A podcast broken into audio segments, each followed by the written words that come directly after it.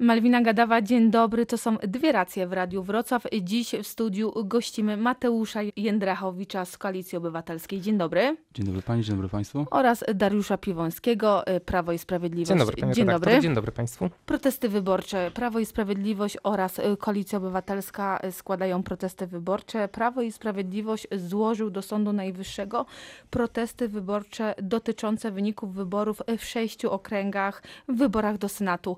Politycy PiSu chcą, aby komisja ponownie przeliczyła głosy. Dlaczego? Yy, tak jak dzisiaj nasz yy, wice, wicerzecznik partii, pan Radosław Fogiel powiedział, w tych sześciu okręgach yy, wyborczych Prawo i Sprawiedliwość jako komitet wyborczy i takie samo prawo ma każdy wyborca yy, w ciągu siedmiu dni złożyć yy, wniosek do Sądu Najwyższego w sprawie protestu wyborczego. W tych sześciu okręgach duża część głosów była nieważnych. To jest jeden z argumentów, dlaczego my poprosiliśmy o ponowne przeliczenie głosów, ponieważ w tych okręgach też była niewielka różnica głosów pomiędzy zwycięzcą a A, a przegrany. Pytanie, dlaczego zakładają państwo, że na przykład, tak jak rozumiem, te nieważne głosy byłyby głosami oddanymi na polityków Prawa i Sprawiedliwości? Żaden z polityków, pani redaktor, Prawa i Sprawiedliwości nie powiedział, że y, zakłada, że z tych nieważnych głosów są to głosy albo na kandydata Prawa i Sprawiedliwości, bądź na kandydata Koalicji Obywatelskiej.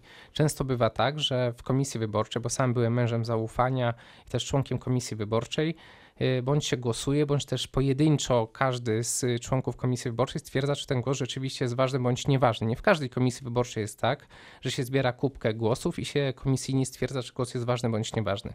Więc warto, aby te głosy nieważne były jeszcze raz tak sprawdzone, przeliczone, żebyśmy mieli pewność, czy dany kandydat wygrał w danym okręgu wyborczym. Ale rozumiem, że państwo liczą na weryfikację głosów jakby pozytywnie. Na swoją stronę rozumiem, że składają państwo po to protesty wyborczy, żeby być może coś się zmieniło na korzyść Prawa i Sprawiedliwości. Myślę, że każdy jak składa jakiś wniosek, to liczy na to, że będzie to rozstrzygnione w pozytywną stronę. Koalicja Obywatelska również kwestionuje wyniki wyborów w trzech komisjach wyborczych, także w wyborach do Senatu. Dlaczego uważają państwo, że wybory no, zostały przeprowadzone z naruszeniem prawa?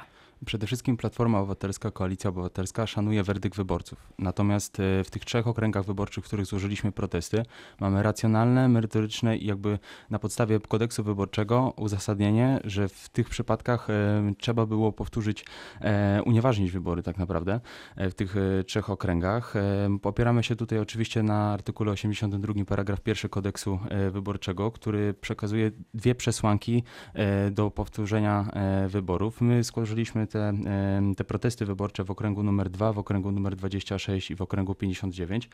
I w każdym tym okręgu m, sytuacja wygląda mianowicie następująco. W okręgu numer dwa, czyli tym jeleniogórskim, gdzie różnica pomiędzy kandydatem Koalicji Obywatelskiej a Prawa i Sprawiedliwości wyniosła około tysiąc sto sześćdziesiąt osiem głosów. I w tym akurat okręgu e, wszyscy, którzy otrzymali karty wyborcze przy kandydacie Komitetu Wyborczego Polska Lewica, mogli zobaczyć logo Komitetu Wyborczego Sojusz Lewicy Demokratycznej Lewica. To mogło wprowadzić rzeczywiście w błąd osoby, które, które rzeczywiście są jakby um, za opozycją, za tym szerokim blokiem opozycyjnym i te, te, bloki, te, te głosy mogły się rozproszyć, tym bardziej, że ten kandydat Komitetu Polska Lewica zdobył naprawdę imponującą liczbę głosów, jeżeli chodzi o, o, o, o te wybory do Senatu. W okręgu wyborczym numer dwadzieścia sześć mamy sytuację z tym tak zwanym e, z tą tak zwaną kwadratem, tą, tą kratką, ponieważ listy wyborcze, karty wyborcze zatwierdzone przez Państwową Komisję Wyborczą nie uwzględniały w instrukcji informacji, że logo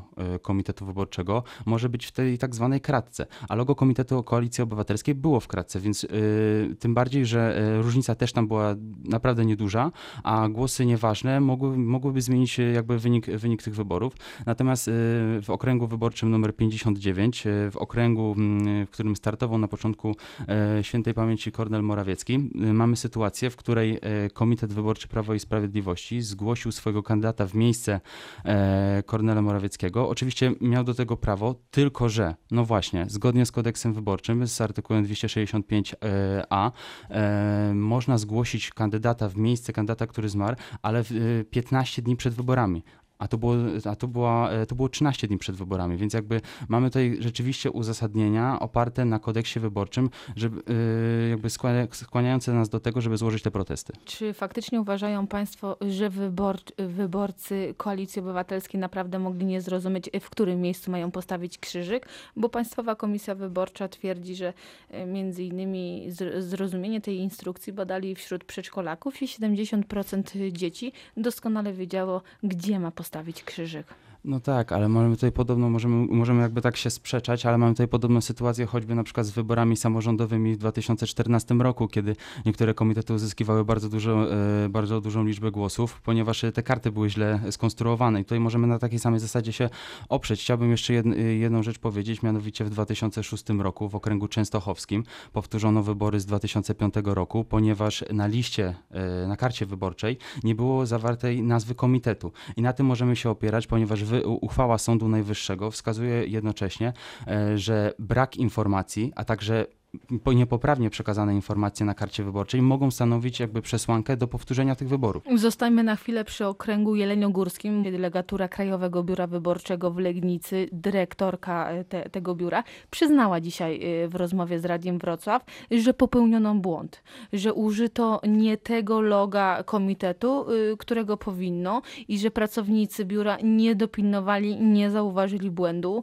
Oczywiście o sprawę rozstrzygnie Sąd Najwyższy, ale pytanie do Dariusza Piwońskiego, czy według pana, czy według pana sprawa jest oczywista, czy faktycznie to mogło wprowadzić w błąd wyborców? Jeżeli to pan miałby decydować, czy wybory należy powtórzyć? Ja tylko przypomnę, że wybory w tym okręgu ponownie wygrał senator Krzysztof Mróz z Prawa i Sprawiedliwości. Drugi był kandydat Koalicji Obywatelskiej i Jerzy Pokój i jak już powiedzieliśmy, no przegrał różnicą ponad tysiąca głosów. Ja jestem tylko radnym Rady Miejskiej Wrocławia, więc nie będę się podejmował oceny tego, czy rzeczywiście kandydat Prawa i Sprawiedliwości został wybrany w pełni. Pytam też pana jako radnego, to po pierwsze, jako działacza PiSu to po drugie, ale też jako świadomego wyborcę. Ma pan kartę do głosowania, jest tam nazwisko kandydata, jest tam nazwa komitetu i jest logo komitetu. Logo mhm. jest niezgodne ze stanem faktycznym. Więc jako świadomy wyborca, jako radny Rady Miejskiej Wrocławia powiem jedno, każdy komitet i każdy wyborca miał w ciągu, ma prawo w ciągu siedmiu dni zgłosić taki protest. O tym, czy rzeczywiście on jest uzasadniony, czy nie, decyduje dokładnie organ, który się nazywa Izbą Kontroli Nadzwyczajnej i Spraw Publicznych Sądu Najwyższego i to on zdecyduje w przeciągu, no wnioski będą rozpatrywane, rozumiem, że w kolejności, czy rzeczywiście jest zasadne, czy nie. Ja tylko przypomnę, że logo, jakie istniało przy kandydacie panu Klimkowiczu, było logiem Lewica Polska. Więc jako, pani pyta, jako z, zwykłego wyborcę, więc odpowiem, uważam, że rzeczywiście, no myślę, że wyborca lewicowy akurat odnalazł swego kandydata, tak, bo Polska Lewica, Polska Lewica przy kandydacie no, dawała jasny sygnał, że to jednak no tak, kandydat, ale czy to nie który... Jest, który ale czy to nie jest wprowadzanie w błąd, bo jeżeli przy państwa kandydacie byłoby logo Konfederacji, mhm. no, to pan Konfederacja uważał, to nie jest Prawo prawic... i Sprawiedliwość. Ale że prawicowy wyborca odnalazł swojego kandydata? No, to ja jedno mogę powiedzieć, że Konfederacja to nie jest Prawo i Sprawiedliwość, a jeśli rzeczywiście Sąd Najwyższy w trzyosobowym składzie stwierdzi, postanowi, bo to nawet nie stwierdzi, tylko postanowi, że rzeczywiście to mogło wprowadzać wyborcę w błąd, no to wybory zostaną powtórzone. Ja nie jestem od tego, żeby sądzić w jedną czy w drugą stronę. Od tego mamy Sąd Najwyższy, żeby y, takie wyroki czy postanowienia pytanie, wydawał. Izba będzie to rozpatrywała Właśnie, do końca. Bo... Koalicja Obywatelska chciałaby, aby przy sprawdzaniu wyników wyborów obecne były międzynarodowe organizacje. Y, czy faktycznie jest taka hmm. potrzeba? Czy naprawdę uważają państwo, mają państwo wątpliwości? Dlaczego uważają państwo, że zewnętrzne podmioty powinny brać udział w weryfikowaniu wyborów? Zacznijmy od tego, że, zacznijmy od tego, że przewodniczący Platformy Obywatelskiej Grzegorz Schetyna e, rozmawiał z szefem delegacji e, O B W E odnośnie jakby kontroli tych, sp- sprawdzania e, tych wniosków, e, bo mamy taką sytuację. E, w ramach tej tak zwanej reformy sądownictwa e, dokonano utworzenia Izby Dyscyplinarnej, Izby Kontroli Nadzwyczajnej w Sądzie Najwyższym. Wcześniej wy, wy, wyniki wyborów, zatwierdzanie, ważno, ważność tych wyborów zatwierdzała Izba Pracy i Ubezpieczeń. społecznych.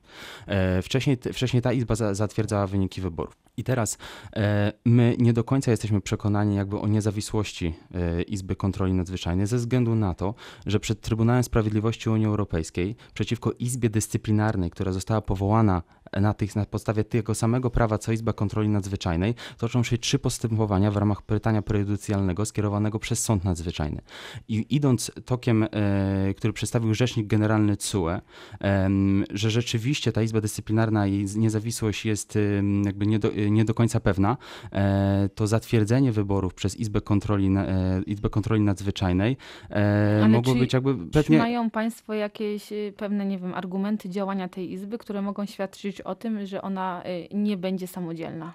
No zaczynamy od tego, jakby, pani redaktor, prawo Unii Europejskiej obejmuje tak samo Polskę. Polska jest członkiem, pełnoprawnym członkiem Unii Europejskiej i musi przestrzegać tego prawa. Więc jeżeli nasze organy wymiaru sprawiedliwości tak samo są, jakby mają prawo skierować pytanie prejudycjalne, organy sprawiedliwości... Ale takie pytanie Unii jeszcze nie świadczy o tym, że, oczywiście, że ta oczy... izba jest niesamodzielna. Oczywiście, że tak, ale poczekajmy, ponieważ dziewiętnastego listopada ma, być, ma zapaść wyrok Trybunału Sprawiedliwości Unii Europejskiej odnośnie niezawisłości tej izby. Poza tym, ponadto...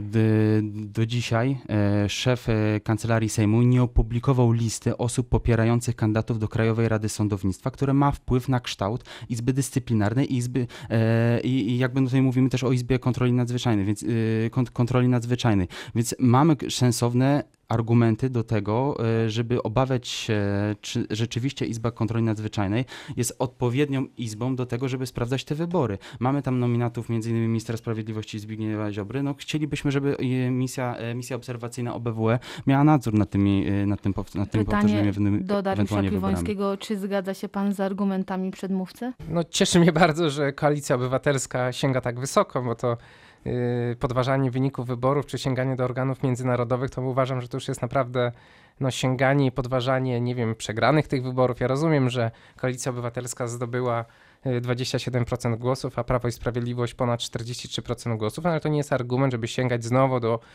organów Unii Europejskiej, do, do organizacji międzynarodowych o podważaniu wyników wyborów. Ja przypomnę jedną rzecz. To, na jakim poziomie i jak demokratyczne jest państwo, świadczy również uczestnictwo w wyborach, w wyborach parlamentarnych, a w tych wyborach była rekordowa ilość uczestniczących i partycypujących mieszkańców Polski w wyborach. Było to ponad sześćdziesiąt procent, więc naprawdę no, nie sięgajmy i nie róbmy z Polski jakiegoś kraju, który jest poza jakimiś standardami europejskimi. No to, to moim zdaniem jest no, trochę niepoważne. Tylko, że tak jak wspomniałem, my szanujemy wynik, jakby werdykt wyborców i jakby oczywiście no, to, jest, to, jest właśnie, to, jest, to jest właśnie ta demokracja. Natomiast chcemy, żeby tak samo szanować... Ale nie ufają państwo polskim instytucjom. Ale jeżeli mamy możliwość, żeby te instytucje były sprawdzane, jakby weryfikacja tych, tych, tych, tych wyborów była sprawdzana przez instytucje, przez jest, organy, których jest jesteśmy normalny, pełnoprawnymi członkami. Czy to jest normalny tok? Czy faktycznie tak było? Pię- czy ta, tak się nie działo pięć lat temu, dziesięć lat temu? Czy to jest normalny tok, że y, instytucja zewnętrzna musi sprawdzać lub być przy, obecna przy weryfikacji wyników wyborów w nie niektórych musi, okręgach? Nie musi, ale może. Jeżeli mamy do tego prawo, to z tego skorzystamy. I sprawdzimy. To będzie marszałkiem Senatu. Pytanie do Mateusza Jędrachowicza. Czy opozycja już się dogadała? Znaczy pojawiają się pewne głosy odnośnie ewentualnego kandydata, czy, się, czy też że, kandydatki. Spekuluje tak? się, że to na pewno nie będzie już marszałek Borusewicz, ani Krzysztof Brejza. Znaczy pojawiają się głosy między innymi pan marszałek Borusewicz, Krzysztof Brejza, pojawia się też nazwisko Wadima Tyszkiewicza. Dzisiaj mieliśmy kolejnego, jakby kolejnego kandydata przedstawionego. No, na, na razie nie ma co, jakby to są tylko i wyłącznie spekulacje, możemy czekać. Tak? Znaczy, to już jest kwestia tego, jakby nie jestem senatorem, więc trudno mi się wypowiedzieć na ten temat. Prawo i Sprawiedliwość Nasz... pogodziło się już z utratą Senatu? Naszym czy... kandydatem na marszałka Senatu jest Stanisław Karczewski, obecny, kandyd... obecny marszałek Senatu. Wierzą państwo w to, że marszałek Karczewski wygra głosowanie? Pierwsze posiedzenie Senatu odbędzie się dwunastego listopada i wtedy senatorowie... Arytmetyka jest jednak nieubłagana. To doskonale państwo wiedzą. Na ten moment nie mają państwo większości. Na dzień dzisiejszy nie mamy takiej większości. dwunastego listopada zostanie przedstawione kilka kandydatur i zobaczymy, kto zostanie marszałkiem Senatu. Wierzy pan w to, że to właśnie marszałek Karczewski uzyska większość? Tak, wierzę w to. To były dwie racje w Radiu Wrocław. W studiu gościliśmy Mateusza Jędrachowicza z Platformy Obywatelskiej oraz Dariusza Piwońskiego z partii Prawo i Sprawiedliwość. Dziękuję bardzo. Dziękuję. Dziękuję.